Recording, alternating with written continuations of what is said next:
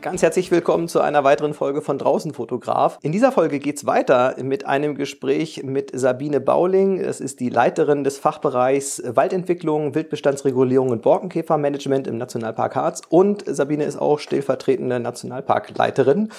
Und ich freue mich ganz besonders, dass wir im ersten Teil, äh, in der letzten Folge, so über die Waldentwicklung gesprochen haben. Und wir haben uns vorher verständigt, wir würden heute auch gerne nochmal ein Thema ansprechen, das auch viele Leute nachfragen und das ist die Wildbestandsregulierung. Was verbirgt sich hinter diesem ja dann vielleicht doch sperrigen Wort, Sabine? Ja, was unterscheidet uns, muss ich doch weiter ausholen, im Nationalpark von einem Wirtschaftsbetrieb oder einem wirtschaftenden Forstbetrieb? Wir verfolgen keine wirtschaftlichen Ziele. Wildbestandsregulierung ist vergleichbar mit der Jagd. Also es wird auch im allgemeinen Gebrauch bei uns gesagt, ja, die Jagd und die Jäger. Wobei Jagd eine nachhaltige Form der Naturnutzung ist. Und genau das ist nicht unser Thema, sondern Wildbestandsregulierung dient einzig und allein den Schutzzielen. Wir verfolgen keine Trophäenjagd. Das Wildbret wird vermarktet. Das ist durchaus legitim. Aber ansonsten verfolgen wir mit der Jagd keine wirtschaftlichen Zielsetzungen. Es gibt keine Pacht. Wir machen das in Eigenregie mit eigenen Mitarbeitern, mit, mit Mitjägern, an die wir sehr hohe Anforderungen stellen.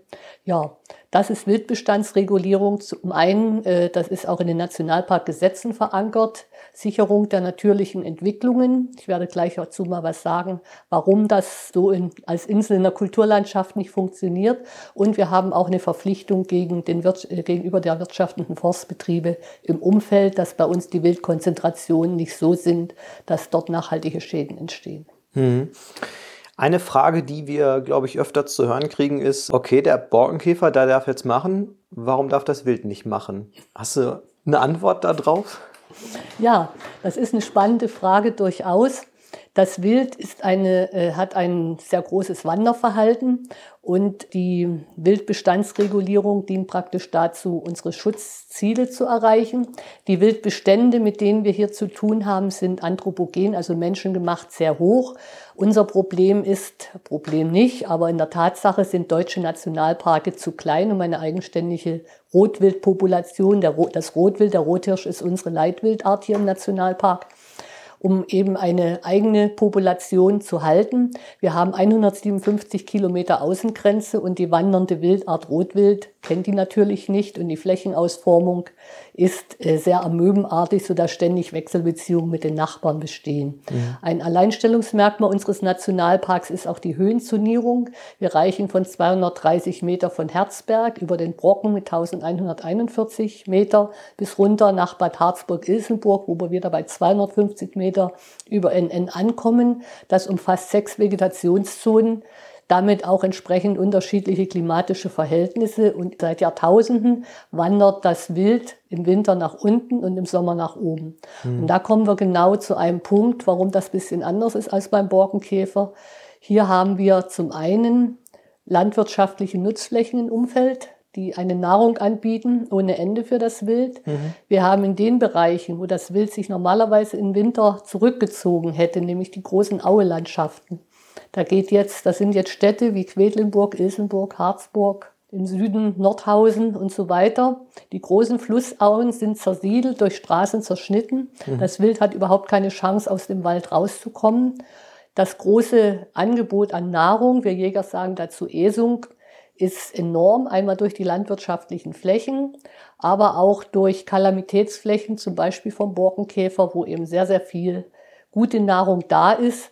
Die Vegetationsperioden sind auch länger geworden. Das Wild kann sich besser konditionieren, ist fitter, kann fitter ins, in den Winter mhm. gehen, hat auch über den Winter gut Nahrung und die Woche Schnee, die wir jetzt hatten, das ist eigentlich überhaupt kein Problem fürs Wild. Die haben Fettreserven angelegt, die mhm. halten dann mal ruhig paar Tage mhm. und dann ziehen sie weiter. Das ist so ein ganz bunter Blumenstrauß von Ursachen, warum wir A zu hohe Bestände haben, zum anderen, warum das mit dem Borkenkäfer nicht zu vergleichen ist und eben auch die Situation des Einflusses auf zukünftige Waldgenerationen, die das Wild macht.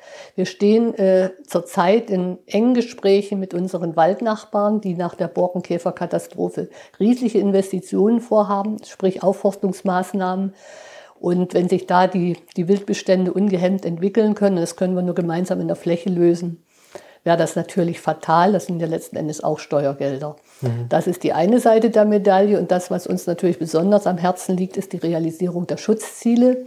Es gibt Untersuchungen im Nationalpark. Wir haben hier einige Waldforschungsflächen. Es gibt Untersuchungen von der Waldforschungsfläche Bruchberg, das außerhalb des äh, zentralen der zentralen Untersuchungsfläche, die durch einen Zaun gesichert ist, die Moorbirke, die eine sehr wichtige Begleitart ist, auch die Eberesche, nicht über Krauthöhe hinaus wächst. Mhm. Und die äh, Dr. Meyer von der Nordwestdeutschen Forstlichen Versuchsanstalt hat postuliert, und den Satz finde ich eigentlich irgendwie gut, dass das Rotwild in den Hochlagen des Harzes und überhaupt im Wald größeren Einfluss auf die Waldentwicklung nimmt als Borkenkäfer und Sturm dass eben junge Wald, also junge ja. Birken sind nur innerhalb des Gatters zu sehen. Ja. Also das kann man immer wieder beobachten, wenn man auch mal so eine kleinen äh, Initialgatter irgendwo sieht. Dort wächst eben Eberesche Birke und draußen ist die Buche zum Teil leider bonsaiartig zu sehen. Ja. Das ist genau das, wo wir dagegen anwollen. Und ich denke mal auch, das ist ein temporärer Prozess, wenn wir wieder in die Nähe der richtigen Buchenwälder kommen, die dicht sind, dass nur zwei bis drei Prozent des Tageslicht auf den Waldboden kommen mhm. und energiereiche Nahrung quasi nicht vorhanden wird, reguliert sich das mit der Wilddichte mhm. schon. Aber das wird nicht in den nächsten 50 Jahren sein. Ja. Das wird ein längerer Prozess sein. Ja, ähm, du hattest ganz am Anfang deiner Ausführung gerade gesagt, das Rotwild ist bei uns die Leitwildart. Was verbirgt sich hinter diesem Begriff Leitwildart? Die dominierende und am meisten vorkommende Wildart. Mhm. Wie stellen wir das fest oder der Nationalpark, wie viel Wild vorhanden ist?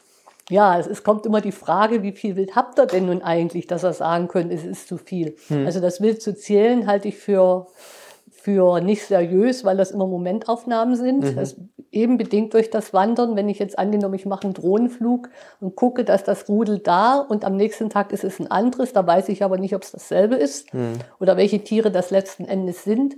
Wir haben uns äh, darauf geeinigt, dass wir die Wirkung des Wildes auf die Vegetation als äh, Weiser nehmen.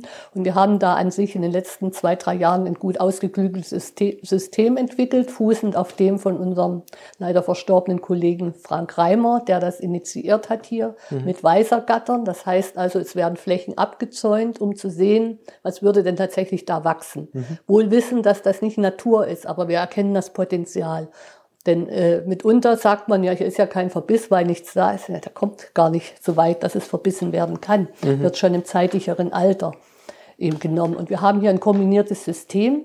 Wir haben einmal diese Weißergatter, davon gibt es etwa 140 im Harz. Die sind so, müssen Sie sich vorstellen, 12 mal 12 Meter, große Zäunchen, zwei Meter hoch und äh, daneben eine Vergleichsfläche, wo man eben mit und ohne Wildeinfluss sehen kann, was da passiert.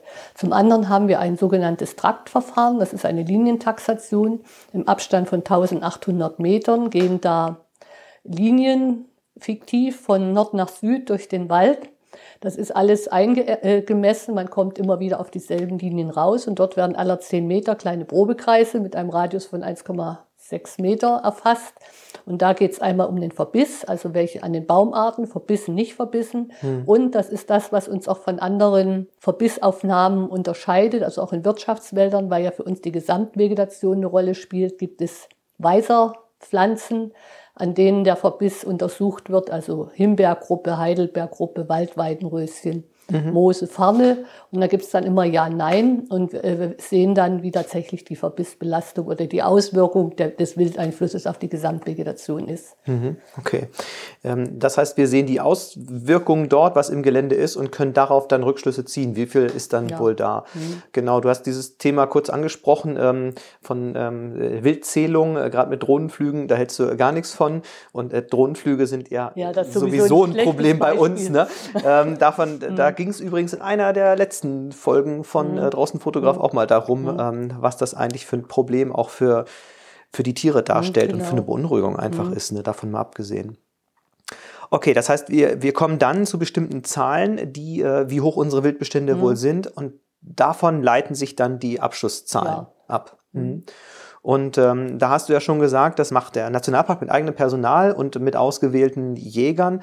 Was sind das so für Anforderungen, die diese Jäger dann erfüllen müssen? Mitjäger im Nationalpark werden geschult, auch über die Nationalpark-Ideen, sollten das auch als Multiplikatoren nach draußen bringen und mhm. das aktiv vertreten. Mhm. Äh, wir verlangen von unseren Mitjägern einen Schießnachweis, weil auch Tierschutz für uns ein hohes Gut ist. Und sie müssen sich auch fortbilden. Wir machen da äh, das äh, unterschiedlich. Manche Jahre machen wir eine zentrale Fortbildung mhm. und die meisten erfolgen dann innerhalb der Reviere. Im Nationalpark wird ja nicht das ganze Jahr gejagt, wie sonst natürlich auch nicht. Wie ist das jetzt konkret geregelt? Also nochmal weiter auszuholen, wir nennen das Wildbestandsregulierung. Trotzdem gelten bei uns alle verbindlichen Gesetzgebung, Bundesjagdgesetz, Landesjagdgesetze, bis hin Tierschutzgesetze, Waffengesetze, Fleischhygienegesetze, alles, was irgendwo dieses Thema tangiert, sind wir mit im Boot.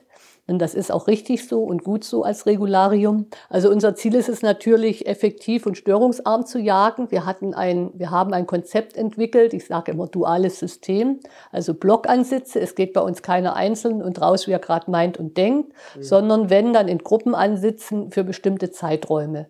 Verteilt in der Nationalparkfläche zu unterschiedlichen Zeiten, ab 1. August bis etwa Mitte Dezember.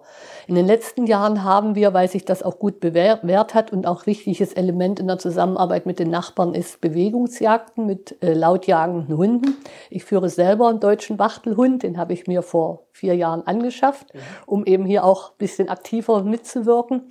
Und äh, das ist eben das Thema Bewegungsjagden. Und wir haben es tatsächlich geschafft, weil die Ansitzblöcke, die vorher auch das ziemlich alleinige Mittel der Wahl waren, im Ergebnis rückläufig waren. Aber durch die Bewegungsjagden haben wir wieder Dreif bekommen. Allerdings wirkt sich die Waldentwicklung auch unmittelbar auf die Wildbestandsregulierung aus. Der Wald verändert sich und damit auch das Verhalten des Wildes. Und wir sind jetzt dabei, uns Gedanken zu machen, wie wir die Jagdstrategie an die aktuellen Verhältnisse anpassen. Mhm. Wir werden bestimmte Elemente natürlich weiterverwenden, die sich bewährt haben, ja. Bewegungsjagden, aber wir denken auch drüber nach, weil große Waldflächen jetzt offen geworden sind, dass wir es jetzt zum Teil auch kleiner machen und den örtlichen Verhältnissen anpassen. Wir waren da zum Beispiel im Revier Wolfstein sehr effektiv klappt nicht immer und wir müssen tatsächlich jetzt auch eine sehr differenzierte Herangehensweise machen. Wie bekommt der Waldbesucher mit, dass da gejagt wird? Gibt es da Berührungspunkte? Die kann es durchaus geben, aber wir jagen erstmal nicht an Wochenenden, um möglichst wenig Berührungspunkte zu haben. Ferien, in Sommerferien finden keine Bewegungsjagden statt. Wenn, dann sind das Blockansitze, aber das steuern die Kollegen Revierleiter so, dass man da nicht unmittelbar an die Hotspots geht. Und äh, wenn wir eine, eine, große Bewegungsjagd machen, werden die Wege natürlich gesperrt. Und es ist auch ganz wichtig, dass die Waldbesucher sich daran halten. Das ist immer ein Vormittag, wo das ist und dann kann der Wald wieder betreten werden. Aber wir bitten dafür um Verständnis, um eben diese Maßnahmen auch durchführen zu können. Und äh, wenn der Nationalparkbesucher sich sowieso an die Regeln hält, dann dürfte es ja auch gar keine Überschneidung geben. Ne? Denn aufgrund des Wegelgebots zum Beispiel ähm, ist ja klar, dass man sich auf und entlang der Wege bewegt, aber eben nicht diese verlässt oder so. Ansonsten darf man natürlich den Nationalpark gern besuchen, ähm, aber logischerweise bittet man darum, dass sich dann an die Regeln gehalten wird. Okay, ähm, ganz am Anfang dieser Episode, als wir darüber gesprochen haben, da fiel schon mal das Stichwort Trophäenjagd oder Trophäe. Wenn sich jetzt jemand nichts darunter vorstellen kann, was ist unter dem Begriff Trophäe ja, zu verstehen? Ja, also das Geweih des Rothirsches ist Trophäe. Allerdings wird das nicht, also wenn ich das jetzt ganz pingelig aufarbeite, wird das nicht durch das Erlegen zur Trophäe, sondern erst in der Form der Aneignung des Jägers, wenn er sich über den äh, Kamin hängt.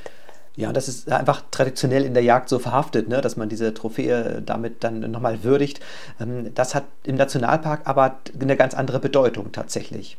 Ja, und das heißt ja auch nicht, dass man das Wildtier als solches nicht wertschätzt oder würdigt, sondern es ist ja vielleicht auch nur ein Mittel, um so ein bisschen auszuwählen, wer ist denn wirklich daran interessiert, hier im Sinne der Nationalparkgesetze mit zu regulieren, das Wild zu regulieren ähm, und wer hat vielleicht dann doch andere Ansprüche.